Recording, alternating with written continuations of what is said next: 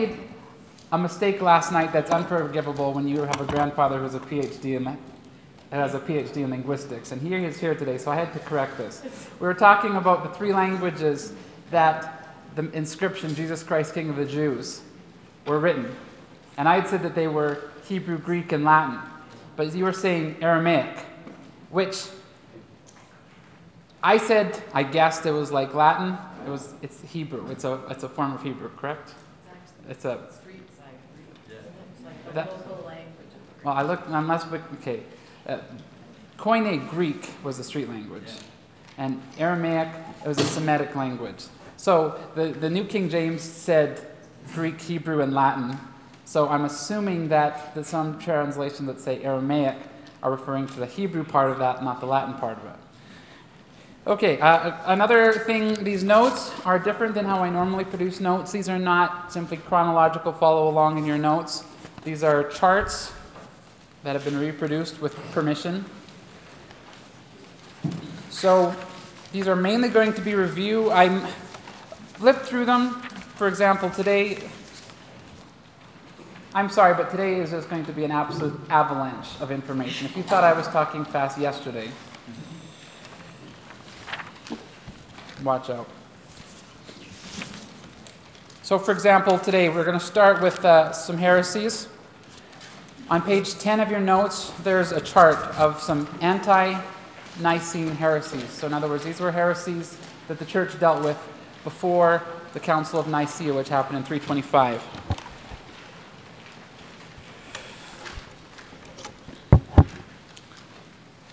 Rebecca, I wanted to thank you so much for that song. It really ministered to me. But the line I really liked was uh, Jesus pleading with us that he's real. And that's been God's heart's cry to us ever since the beginning that he's real and that he's good. And a counterpart to that has been Satan trying all kinds of different ways to tell us that he's not real, that he's not good. We're going to look at the first attacks of Satan on the church, the first heresies that sprang up. First one we're going to look at is Gnosticism. Now, Gnosticism has it's probably a term a lot of you have heard of. Uh, Dan Brown, with his novel The Da Vinci Code, made it popular. Uh, bef- some background before that, in 1945, uh, in Egypt, at Nag Hammadi, Hammadi, they found some scrolls. It's a very significant find, much like the Dead Sea Scrolls. But these were Gnostic Gospels. And there's been certain professors today who are teaching that this is an alternate form of Christianity that had history gone a different course, we could all be Gnostic Christians today instead of Orthodox Christians. They say it was very tenuous, precarious, which version of Christianity was going to win out. This Gnosticism is, when you get into it, it's very interesting. Some of the basics of Gnosticism, it's not a, a unified movement. There was lots of variety, but some common themes in Gnosticism were that they, had, they started out with that Greek concept of God, that God was impassible, the supreme, ultimate being, completely immaterial, completely emotionless, impassible. But then as you got away from it, this is the, what the Gnostics talk. So it's kind of a series of emanations of, of lesser beings. Now, one of these lesser beings became prideful and created the world. So to the Gnostics, matter is evil. Jesus, to the Gnostics, is a savior who didn't take on real flesh and blood. He only appeared to be that way, a heresy known as Docetism, or someone said seemism, that he seemed to be a man, but he wasn't. So Gnostics believed that matter is evil, and they also believed that so, so they believed that we had pre-existent souls trapped in bodies, and Jesus was this divine messenger with, who, gave us the secret keys, the password to escape this body. So this resulted in some Gnostics were very ascetic, which means disciplined. They beat their body, they made it their slave, they tortured it. And this idea of matter being bad, the body something to beat up, influenced the church, and especially monasticism, as we'll get into it. Take the, the good principle of disciplining your body to bring it to the lordship of Christ, to a perversion of your body is sinful. Your body is what's preventing you from experiencing ecstasy with God. But so that's the basics of, of Gnosticism. Uh, along with this came Marcion, who was not a Gnostic per se, but his ideas were influenced by Gnosticism. Marcion said that the God of the Old Testament, the one who created the world, is the bad guy in the story. He's the one who's envious, jealous, capricious, gets mad at the drop of a hat, incredibly harsh, unbending. He said, That's the evil God. Jesus came to teach us a new God, a God of love. The father of Jesus, according to Marcion, was not the God of the Old Testament. He was uh, a father figure. Marcion taught that there was no future judgment, that God wasn't looking for obedience, He just wants to be loved, He just wants a relationship with us. Uh, similar messages that keep popping up in the church. And it's amazing that Satan puts these aspects of God, his love and his goodness, in the mouths of false prophets. God is so good. He is so loving. He does want to be loved. He does offer us forgiveness and rich fellowship with Him. But along with that is His reality of His, his rigidness, of His sternness, of His love, which has to include judgment and hatred for sin. Any love that does not hate that which is destroying someone is not love. So, Marcion, because of his view of the God of the Old Testament being an evil God, actually started teaching that the snake was the hero in the Garden of Eden, the one trying to introduce us to right knowledge, so good and evil, real life, and God was the one trying to squelch it. Along with this, Marcion started his own official Bible, which didn't include any of the Old Testament. It included 10 of Paul's letters and an edited version of Luke. Wherever Luke made references to the Old Testament, he clipped those out. So he had Luke and the 10 Gospels. And he started saying this was authorized scripture. So the church responded to these threats of Gnosticism and Marcionism in three ways. Uh, what I'm saying today, each of these, is, there's going to be a question from each one of these points in the review, so pay, uh, pay attention. Three ways that the church responded to this. You got to remember, there was, you got to picture the situation. A lot of new Christians the apostles were gone. This all happened around the mid 100s. Marcion went to Rome, I think, about 140, preaching this message. He actually gave a huge donation of, of money. He was a wealthy businessman to the church at Rome. But when his ideas started being renounced, the church had to give the, the money back. I'm going to have to start moving a lot quicker than I am. But he's. Um, yes, so this is the situation here where the apostles are gone. You don't have an authorized New Testament in your, in your pocket.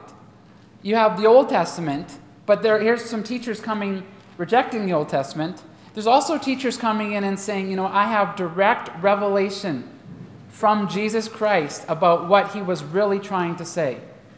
What you're hearing is a perversion of Christian. I have it on direct divine revelation that this is the message that Jesus was trying to tell you. If you're a hungry new Christian, you are right for this, the wolf to pick you, because when someone says, no, that's not right, who are you going to believe? So the church came up with three things to fight against heresy. The first were creeds, a basic rule of faith where they condense the, the teachings of Christianity. Uh, it's very similar to the Apostles' Creed. The Apostles' Creed, the legend is that each one of the apostles added a line that was proven to be false. But that being said, the basic ideas, and I, I included the Apostles' Creed. Let's just take a quick look at that on the first uh, or second page of your notes. But what this Apostles' Creed did, it was against Gnosticism and Marcionism. And he says, I believe in God the Father, the creator of heaven and earth. that was the first thing they put into the creed, that it was important to believe that God was the creator, the matter was good. They believe that Jesus Christ, his only Son, conceived by power of the Holy Spirit, born of a Virgin Mary, suffered under Pontius Pilate, was crucified, died, and was buried. That he was a real historical figure. They put him in a place in history. Uh, he ascended into heaven, seated at the right hand of the Father. He'll come again to judge the living and the dead. That was against Marcion, a God who judges. And they said uh, the Holy Catholic Church, I'll get into that. Uh, Irenaeus used, I think it was Irenaeus or, or um, Ignatius, first coined the term universal or Catholic, which means universal or according to the whole. Uh, that's what Catholic means. When they were trying to respond to that, they were saying, if you're a Catholic Christian, it means you are believing what has been believed by the majority of the body right back to the time of Christ, according to the whole, as opposed to Gnostic teachers who have no pedigree and are just coming onto the scene. So the first thing was the creed or the rule of faith. And before baptism, they would ask three questions. They'd ask one question about Do you believe God the Father is the creator? Yes. Do you believe that Jesus was born under Pilate, died for our sins, is going to come and judge the dead? And do you believe in the Holy Spirit and the Holy Catholic Church? And if you answered yes to those three questions, then you'd be baptized. So the first thing was the creed. Second thing was the canon. Marcion raised an interesting question. What are the what words of God, what books have the authority of God? Because they believed that the New Testament, in some ways, was Scripture. We see this in Peter when he's talking about men who distort and twist Paul's writings as they do the rest of Scripture. So he's putting Paul's writings in Scripture. So they started discussing what should be included in this canon of Scripture. Canon means rule. What is the authorized Word of God by which we can measure things, whether they're true or not? Uh, they had three criteria. It had to be early, in other words, it had to be written by someone who was either an eyewitness or a secondhand source of, of Jesus. It had to have that apostolic authority. It had to have universal acceptance among the church, meaning everywhere people had to note that this was divine. The purpose in this wasn't so much in just arbitrarily deciding what was belonging in God's Word, but saying if something has the mark of the Holy Spirit, it's going to find universal acceptance and it's going to have a, a spiritual power to it. So that was just some of the criteria. And in 170, there was they got a, a council in Rome, Muratorian. The I'm not sure if it was a council or synod, but anyway, I'll, I'll, explain the difference in a little bit. Uh, came up with a list of, of the scriptures, and included most of it. There was only a few books that were in question of the 27 that are in Hebrews because they weren't sure who published it, who, who wrote it, and uh, First and Second Peter, a couple of the shorter ones. But the vast majority, the four Gospels, the other ones, they've received universal acceptance. As far as there's a couple books that almost made the cut, but didn't. I'm going to highlight one of them. It was called The Shepherd of Hermas. Uh, a lot of the men we're looking at today, uh, Tertullian, uh, Origen, Irenaeus, they actually believed that the Shepherd of Hermas was inspired scripture. It received widespread recognition up until the third, till the fourth century, when uh, Athanasius, who compiled the list now of the 27, knocked it off his list. But the Shepherd of Hermas basically is a series of visions to a man named Hermas by an angel who took the form of a shepherd.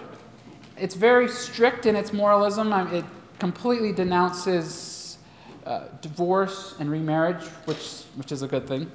But some of the questionable things about this, in this Shepherd of Hermas, it says that you only be forgiven once after baptism. And so that idea became very common in the early church, and that's why a lot of people waited till their deathbed to be baptized. You want to wait as long as you can, because that's when you, are going to get your sins away. Uh, another thing was it implied that Jesus Christ was an incarnation of the Holy Spirit. So it had some kind of muddled views on the Trinity. But for the most part, they developed the canon, where which you could point to saying this is the authorized word of God, and there wasn't a whole lot of debate. The third thing they did was apostolic succession. This is where the bishop started to rise in prominence. Because you see, in the New Testament period, there's bishops, deacons, presbyters, uh, and they're kind of an informal role, and they're kind of equal. But the bishop kind of grew in power, and he became the head spiritual authority for that region or that city.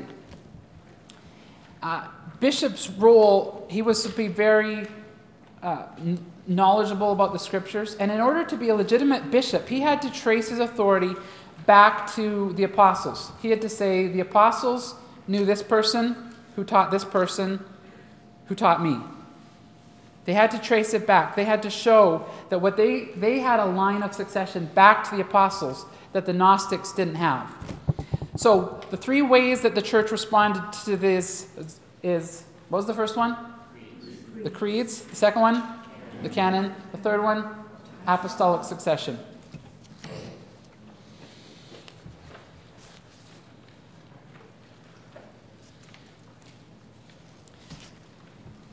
This next thing that the church had to deal with, I find extremely fascinating. And I've, I've been fascinated by this movement ever since I've heard about it.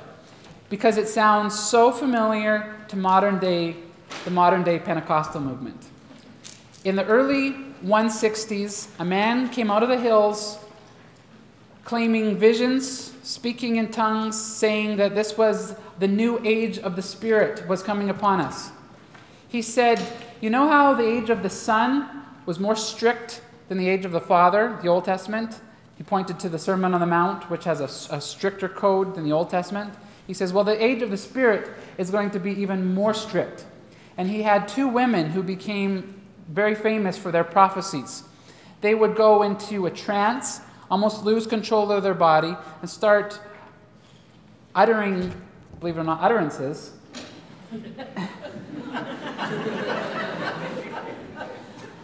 and people started taking this as the divine proof. People were very excited about this new movement. They, they pointed to how the Paraclete, the Holy Spirit, was going to come upon them.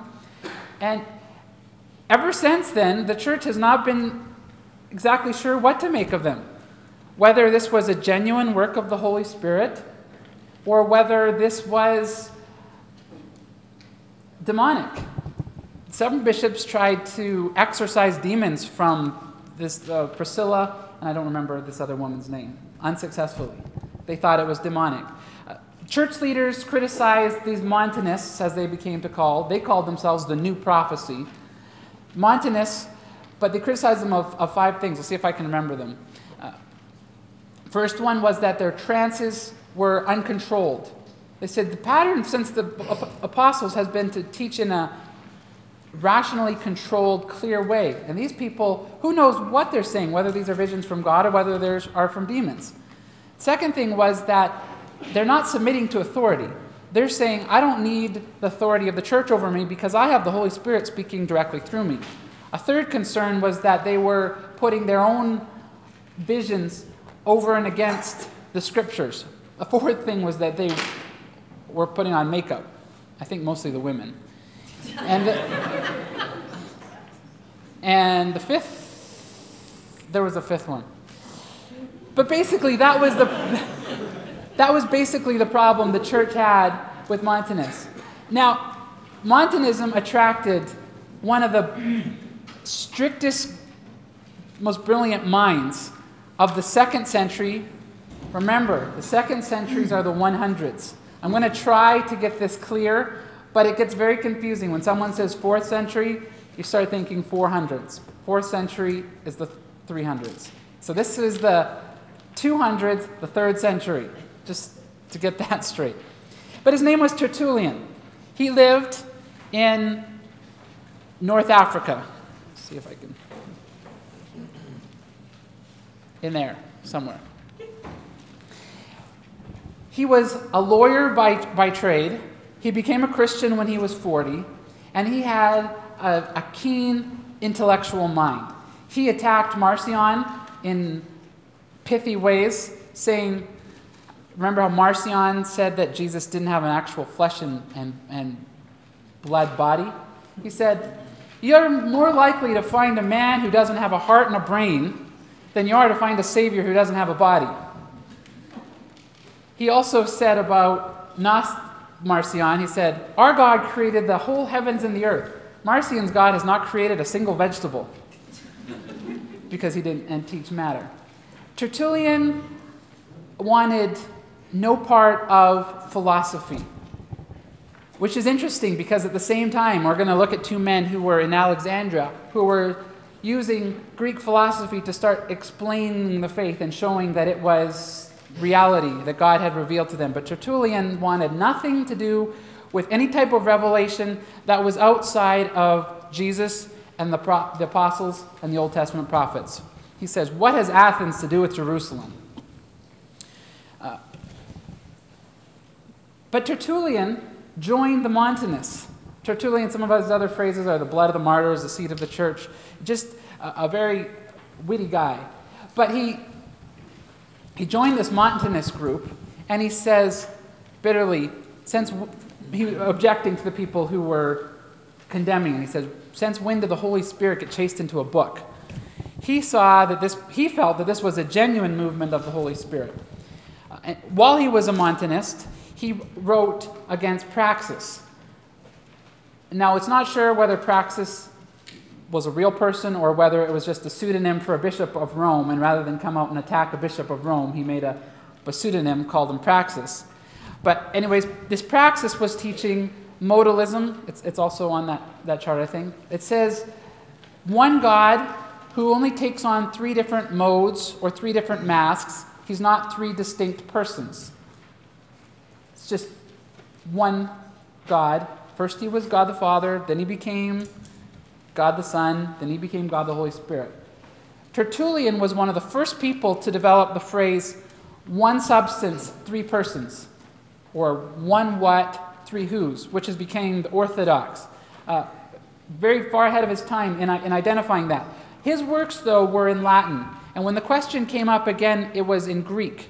And so his careful distinctions in Latin were missed until later on because they were trying to redefine it in Greek later on. And we'll look at that, the Council of Nicaea, and what happened uh, in the middle of the fourth century or the, or the 300s.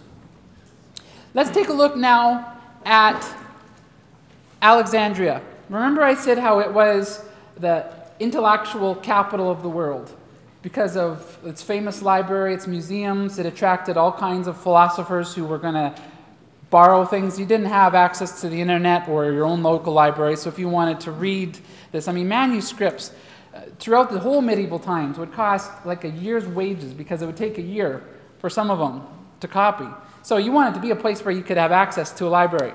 So Clement, in some ways, is much different than Tertullian. Clement wanted to use philosophy. He taught philosophy, but he gave a Christian meaning to the terms. He tried to use, you know, you've already accepted this concept of the Logos, you've accepted these other philosophical concepts of, and say, Stoicism, which believed in a, a natural law.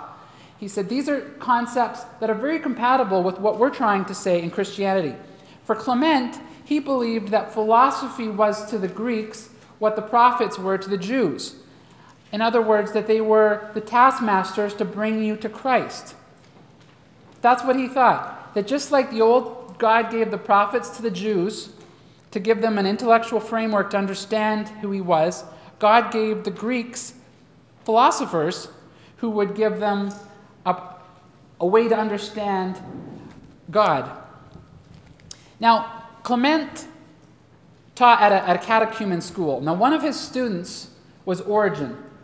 Origen is one of the most prolific writers, one of the most brilliant minds the church has ever known, but he's also been condemned as a heretic. He grew up in a home that was saturated with Scripture. Constantly, his, from the time they were little boys, their father pounded it in, read the Scriptures, become absorbed in the Scriptures. When he was 16, Origen's father was killed um, he was martyred. Origen wanted to go join his father, but his mom hid all his clothes, so he couldn't leave the house. so he instead wrote a letter to his dad, urging him not to, not to grow faint in this time of, of trial. But when he was 18, by the time he was 18, he was made the head of this catechumen school. Catechumen school is where you're teaching the basics of the Christianity in preparation for baptism. But he was made the head of this school. Uh, and people started recognizing his genius. A wealthy convert gave him seven secretaries, his own house, his own stenographer. It, he apparently had the ability to dictate seven books at once. Something like my mom. but along with this, Origen, who loved the scripture, he loved the rule of faith, didn't want anything to do with that, also loved to speculate. When he read the two creations in the Old Testament. You know how it tells it first in Genesis 1 and then a, another version of it in Genesis 2? He said the first one where it just says male and female, he created them. He said, first creation, God created pre existent souls that were gender neutral. In the second creation, God created the male and females and gave them bodies. But he was clear this, this is just my speculation. When he looked at uh, Esau, Jacob I have loved, Esau I have hated. He said, Well, there's no injustice with God. The only way this makes sense that God could love one infant in the womb and hate another infant in the womb is if these men had pre existent souls and Esau had done something to anger God in his pre existent state. That was just an example of how Origen's mind worked. Another thing that Origen did was the way he um, interpreted Scripture. Craig said that this is a weekend for body, soul, and spirit. So Origen thought, you know what, the scriptures can be interpreted in the same level. There's the level of the body, which was the plain meaning, the literal meaning of the text. It could be interpreted in the moral sense, allegorically. For example, the commands in the Old Testament to not eat swine don't actually refer to not eating pork for us today. They have an allegorical meaning of don't hang around with pigs. Don't spend your time with immoral people. That was his allegorical interpretation of that. But then he also found a spiritual meaning, just like we have a spirit in the text, where he, saw, he looked for Christ on every page of the Old Testament. He says if we only have the literal meaning of the Old Testament, then most of it's not going to be applicable for us today. And he didn't think that God would preserve a book for us that doesn't have rich meaning for us on every page. Now, for us Protestants who were more uh, Antiochian, there was, you'll see that there's a conflict between the school in Antioch, which you see up there on, on the right, and Alexandria. Antioch was much more literal. And this, you'll see this when it comes to head at the Council of Chalcedon later on. But here in Alexandria, they were more speculative influence from the philosophers. You remember, for Origen to say to the pagans that this is the inspired word of God, you had to, at that time, show that it had different levels of meaning, because that's what the Greeks felt about their writings in Homer and the Iliad. It had different levels. If this was God, it's going to prove its divine fingerprint by different levels of meaning. You may judge him, but you notice that Paul does some similar things with his teaching. When he refers to uh, the, the command about the ox tr- being allowed to eat while he treads out the grain. He finds a, a spiritual or a moral meaning on that by saying this also shows that the minister is worthy of his hire, that elders should be supported. When he looks at the story of Sarah and, and Hagar, he finds a spiritual meaning there of how Sarah represents grace and Hagar represents law. So Origen has some uh, historical precedent for doing that. But anyway, Origen, for all of his allegorizing, took a passage in Matthew very literally about some who make themselves eunuchs for the kingdom, which he did and later regretted. he has no kids today. but he, possibly because of his act, he was not allowed to be ordained in Alexandria. So he went up to Caesarea and spent the rest of his days there later. Uh, during a persecution in, I think, around 250, he was stretched on a rack and died from the injuries of thereof. Uh, but so Origen also speculated on universal reconciliation, one of his ideas. So he thought that perhaps even the devil himself would come back to God very, very interesting, very interesting person. He also wrote against Celsus. This is the third attack. The first one was Gnosticism, and Marcion. Uh, the next one was the Montanists, whether it was an attack or whether it was just a misinterpreted act of the Spirit, is for God alone to know right now. But the third attack was from Celsus. Interestingly enough, we have corresponding attacks today in Gnosticism, which is still alive in the New Age movement, and outright Gnosticism. Um, there's some of the heretical forms of Montanists and people who say, I don't need the church, I don't need the Bible, I just need private revelation from God. And there's also people like Celsus. Remember how the first wave attack against the church was full of ridiculous rumors that they were eating newborn babies and, and committing incest and orgies and cannibals? Well, Celsus wrote, started writing in the 180s a much more sophisticated attack on Christianity. His attack is much more like Bertrand Russell or Richard Dawkins today. Uh, some of the things he, he, he said were uh, God could not have created this world with all its problems. Because if, if God had created a world, he would have created a world that wasn't so full of evil and suffering. God would not have chosen to save the world through an illegitimate, carp, an illegitimate man who sends his disciples out to raise trouble and says, Flee the city as soon as there's any sign of trouble he would not have picked as a disciple someone who would betray him.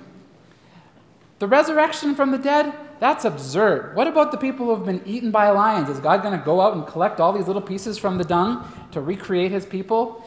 This is the type of attack Celsus made. It was a much more informed attack, but it was still a vicious attack. Origen wrote against Celsus, and much of Celsus's writings that we know these attacks today because Origen preserved them. But Origen did so much for Christianity by showing that it was intellectually respectable. He was the one who was, seeing, who was teaching that all truth is God's truth.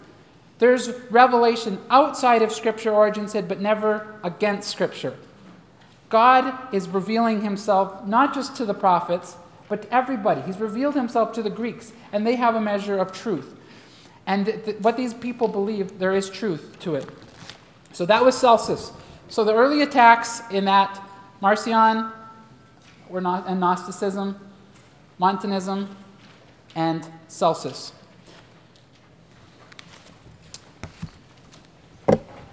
You'll see in your chart, and um, you don't have to look at it now, but you can look at it later, but you, you'll see that persecution came in waves for the church. The church was not constantly getting persecuted everywhere. It first was in pockets, but around 250, the church had had a period of about 50 years of relative peace. I talked about Perpetua's persecution under Septimus Severus. About 250, though, Rome was in shambles. Uh, inflation was through the roof. Gold, Rome had taken the, a lot of gold and silver out of their metals, and, and uh, their currency was starting to become worthless. People had grown lazy, dependent on their slaves to do the work. They had fractured among the different emperors who were generals, who were ruthless but not skilled diplomats. But Septimus saw that Rome was in shambles. The barbarians up there on all sides were threatening to, to crash into the empire. He said, What we need is a return to the pagan gods who blessed us. This is Decius, if I forgot to mention that said we need to return to the pagan gods. What he was looking for was not martyrs, because he says that just is multiplying this problem of Christianity. He wanted apostates. So he was now torturing people until they would renounce their faith, which introduced a new term into Christianity called confessors. Because before, people who confessed weren't around because they were killed. Now there were people who were tortured and refused to give up and were now called confessors. But there were also a bunch of people, the lapsed, who were unprepared for this spiritually and physically and renounced their faith. Now, this persecution was severe and widespread, and it lasted for a couple years. But after this couple years, people started, when the persecution ended, a lot of these people who had renounced their faith started feeling guilty. And they wanted to come back to the church. And it created a real conflict. What do we do with people who have renounced their faith in persecution? Do we just let them back in? Tertullian, who was dead by now, was very strict on this. We can't have adulterers and theft, thieves. I mean, we need to keep a church that's pure, that's an example to the rest of the world of what it means to be a Christian. Well, the confessors during this period were actually the lenient ones. They were welcoming the lapsed back in with open arms.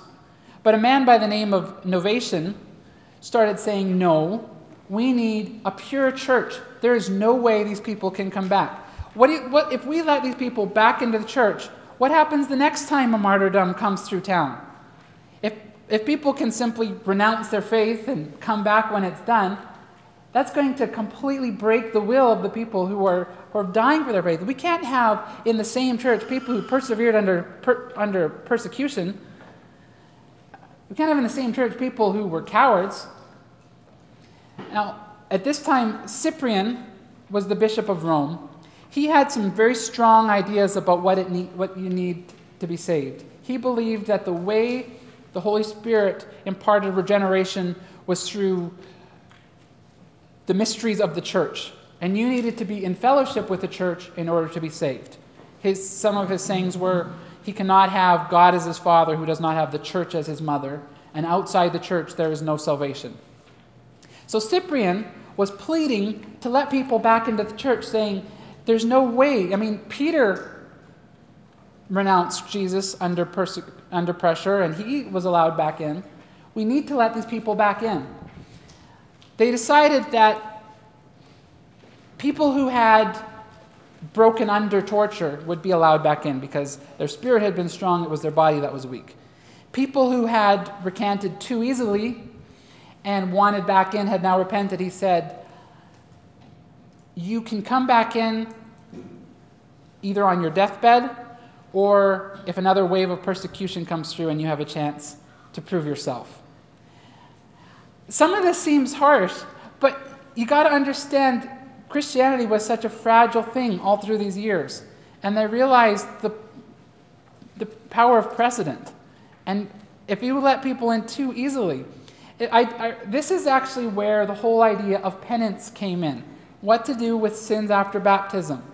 They started prescribing uh, acts of goodness or acts of sacrifice that people could do to prove that they were truly repentant. Because you can't just have a church full of people who say they're repentant but aren't actually repenting. So that was some of the issues that they dealt with in 250. Now, around 303, a general, well, it was actually near the end of the 200s, but one of the most powerful, wisest, strongest men took the position of emperor in Rome. He capped the prices he says if anybody's found selling an item for more than this, they'll be put to death. Something Obama might want to give a try. he started putting gold back into the currency into this. He wanted to rid it started the persecution started by saying we got to get Christians out of the army because they're not reliable. Christianity had become very popular among the soldiers at this time. It was sweeping through there. So he said all Christians have to get out of the army. Well, generals don't like to lose troops, so they started putting massive pressure and persecution on the soldiers, saying, You need to renounce your faith so you can still be allowed to fight with us. But this persecution started picking up um, speed, and it just spread throughout the empire. They ruthless, destroying Bibles, destroying the buildings, destroying the works. Something else, though, that Diocletian did was he divided the emperor in two ways and appointed four people. On one side of the empire, he, he split it in half. He made them Augustuses, one on each side, and every 20 years they were supposed to turn over the control to their Caesar, to their underling. The system worked for a while, but Diocletian and Galerius were just venting on the church, waves of persecution. I mean, some of these people were gouging out eyes, cutting off limbs, trying to torture people. They had learned you don't just want to kill a Christian, you want to maim them. Death is easy. Living with a broken body is not so easy. So, Diocletian kind of gave up and retired to grow cabbages. He didn't want anything to do with the stress of the empire. Galerius on his deathbed, started getting panicky. He says, I need everybody to pray to their gods. And he issued a small edict which said, Stop persecuting the Christians and tell them to pray for me. but this persecution continued. Uh, Constantine was the son of one of the Caesars, which were the underlings. And these empires, as soon as Diocletian and Galerius were on, started fighting each other for control of the empire. Constantine claimed. Where's my.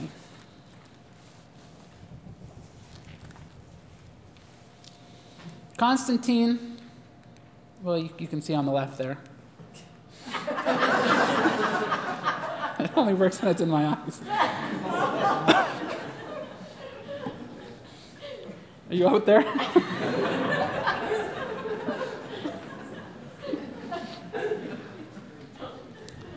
Y'all wearing red. anyway, Constantine was, was fighting the, these men, and he, he conquered the, the West, and he was conquering a rival in the East. And then on the night before battle, he had a vision of either, some people say it was a cross in the sky, or it might have been the symbol Chi Rho, which was the symbol for the, the the Greek letters for the, the start of Christ, which was a, a, a, a, uh, Christian symbol. It's, it's an X and kind of like a little shepherd's staff with, with a P. But he heard a vision that by this system, by this symbol, you will conquer. So he required this labarum, this chi rho symbol, to be placed on the, sh- on the shields of his men. And they marched into battle and defeated the rival emperor. He was drowned into, he fell off the bridge and drowned in his own armor. And Constantine credited the Christian God for this victory. And when he took authority, he issued the Edict of Milan, which legalized Christianity throughout the empire. Eusebius, who was a church historian who wrote around the same time, there's going to be two important Eusebiuses that we're going to look at who lived in the same century. This is Eusebius of Caesarea. The other one is Eusebius of Nicomedia. But Ces- Eusebius of Caesarea, the historian, was amazed at what God was doing through Constantine. He thought Constantine was God's appointed prophet, bringing relief to the church. He thought Constantine can do no wrong. But things were changing to the church when Constantine, when Christianity had the first pers- Christian emperor. They went from being an outlawed, persecuted sect to being the hottest thing in Europe, where suddenly people were flooding into the church because it was the social thing to do. Some people wonder did Constant, was Constantine really a Christian? Some people say, no, this was just a political maneuver. Well, no, it had to be more than a political maneuver because the men of, of Rome who had power, the elite, the, the old money people, were still staunchly pagan and were against Christianity. He alienated all of those people by claiming to be a Christian. The most likely scenario was that he had a genuine vision, a genuine desire to follow Christ, but he had a lot of human pride, a lot of pagan ideas mixed in, and a lot of misunderstanding that colored what he did. But Constantine, he gave his sister, whose name was Constance. This, this family has a bit of a con hang up because it was Constantine and his sister Constance. Constantine's three sons were Constantine II, Constance, and Constantius II. Connie, come here. so he gave his wife, Constance, to the other emperor, Licinius. And then, in so doing that, he was able to conquer Licinius and defeat him. And Constantine became the sole emperor of, of, of Rome again. What he did, I don't know, can you see Constantinople there? It's right between the Black Sea and, and the Mediterranean Sea, right? Right around there. Whether he moved this because God told him to, or whether he thought this was a wise, he claimed God told him to, or whether this was just a wise strategic move, it sure turned out to be. He moved the Roman capital to Byzantium, which was what Constantinople was called before he renamed it after himself.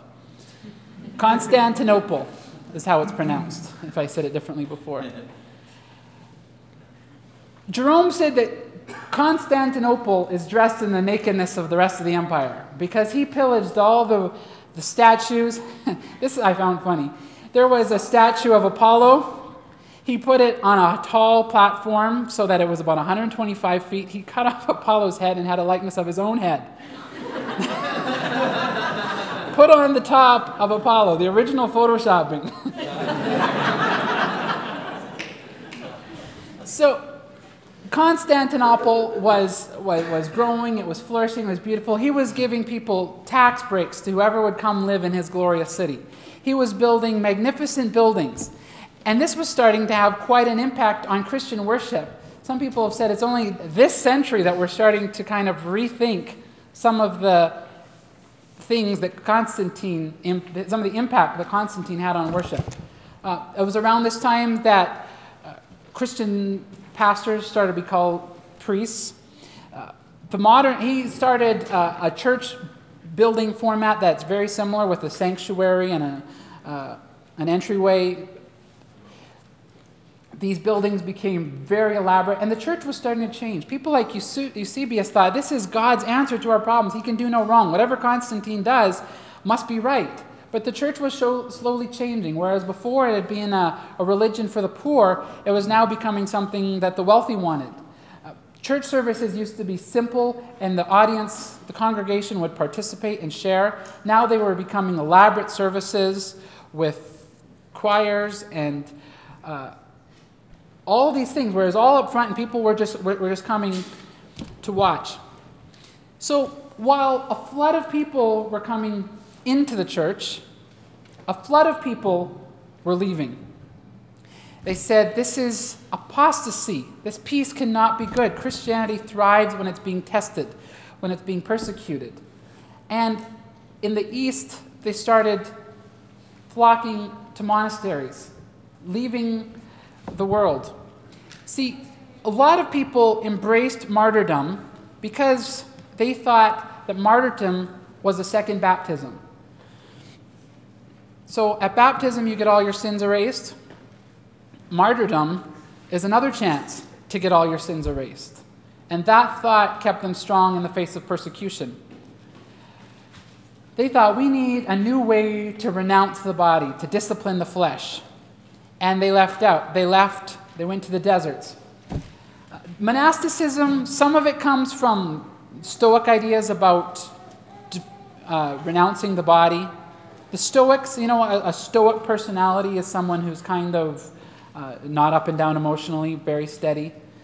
The Stoics taught that there was a natural order to do things, that they believed in fate, and they thought the way to outwit fate was to renounce the pleasures, was to get control of your emotions before fate had a chance to give you an emotional assault.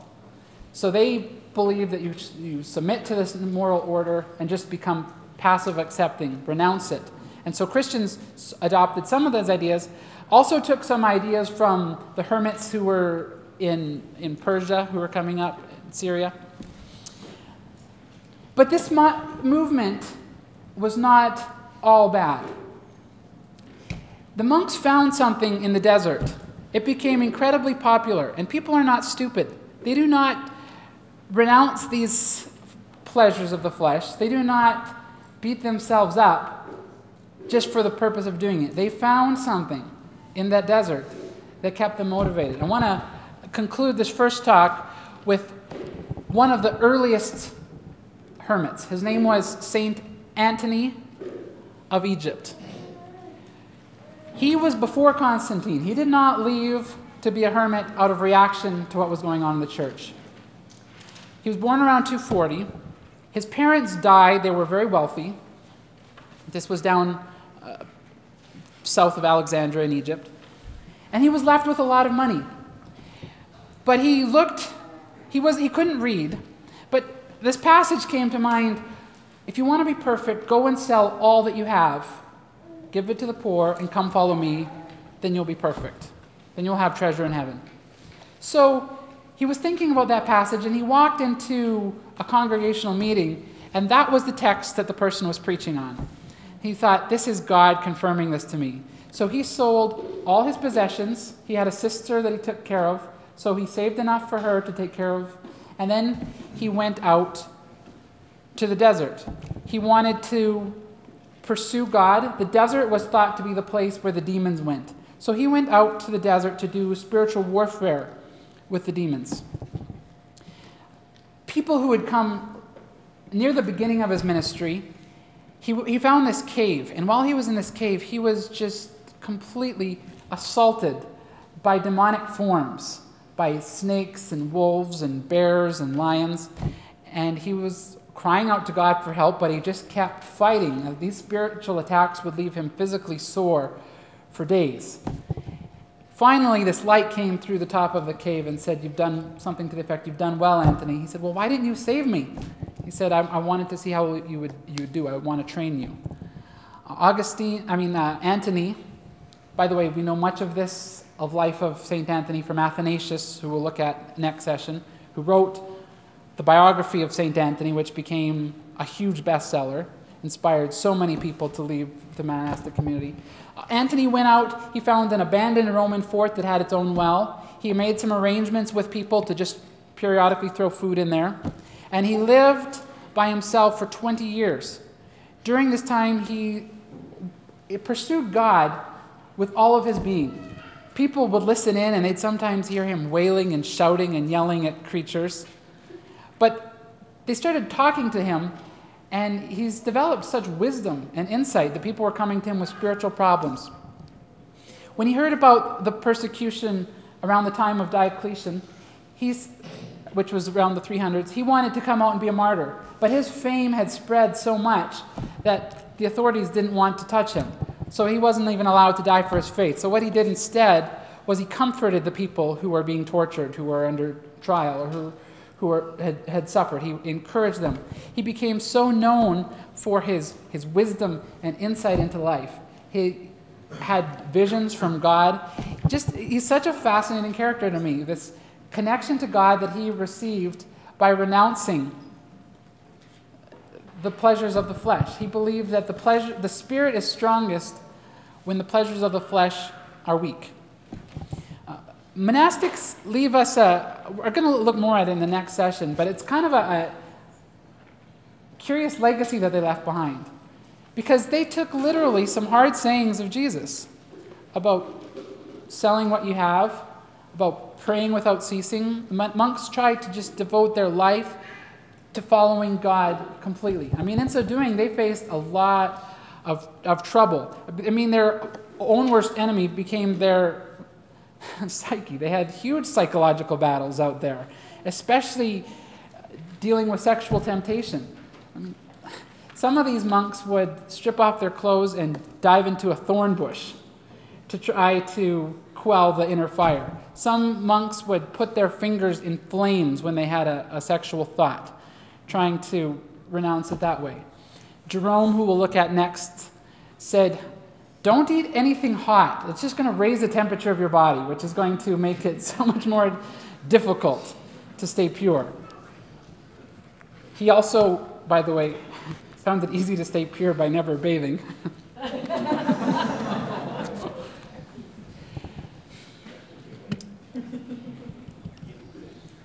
so, that was a whirlwind tour through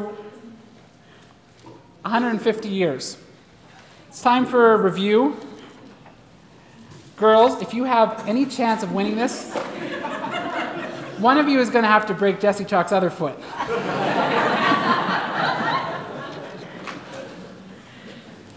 Don't actually do it. I see you all sitting together. so, score is I said 10 to 2. I accidentally gave Jesse an extra point last night because, yeah. So it's back to 9 to 2.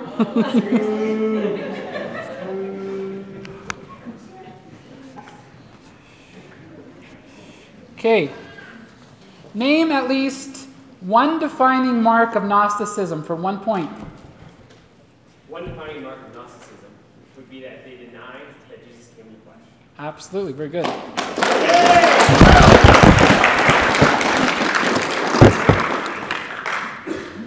I'm going to give, for four points, the opportunity for a girl to stand up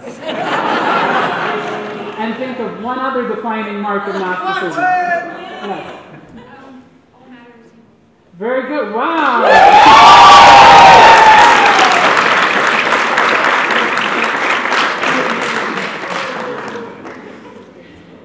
Okay, for one point, why did Marcion edit the New Testament? Marcion edited the New Testament because he didn't like the idea of sin and God judging. Very good. Timothy has a wonderful strategy. Stand up, repeat the question, and during that time you can think about the answer.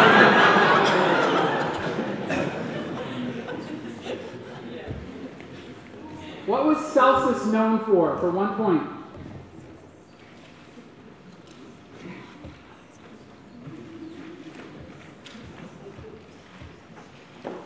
He wouldn't have picked Judas as a disciple. Right. Good. So, wow. That gets three extra bonus points. because she not only said what he was about, she used one of his arguments. I'll just give her one extra bonus point. Name for three points. Ten points if you're a girl.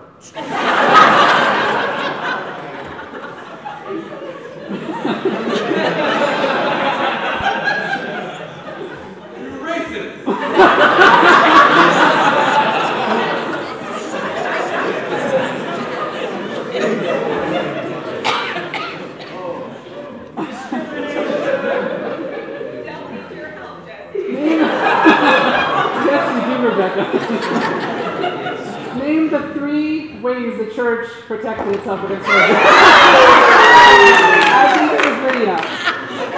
The creed, the canon of scripture, and the succession of apostles. Very good. Wow, 10 points. have to ask the questions faster because we can stand up and start. The new score is girls 18. the boys 11.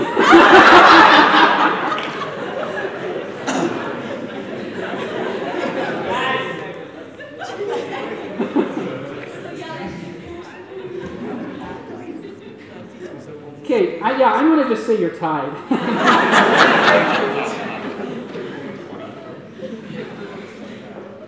Okay. Name what were the three levels of interpretation that Origen used for the scripture? Uh, Jarvis, is that Jarvis or Dalton? This is Jarvis. Jarvis, yes. Three levels Yes. that he used to interpret scripture. Talk slower, Timothy. It's- He interpreted them allegorically, literally, and spiritually. Very good.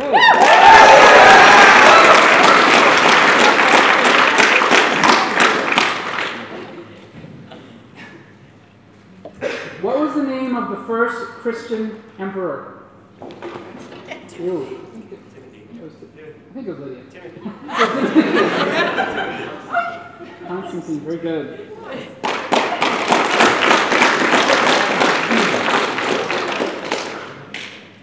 Okay, those boys have 15. the girls have 11. No, 12.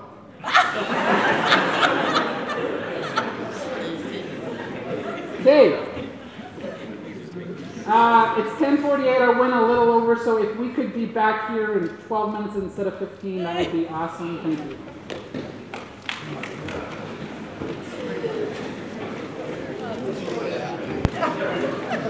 It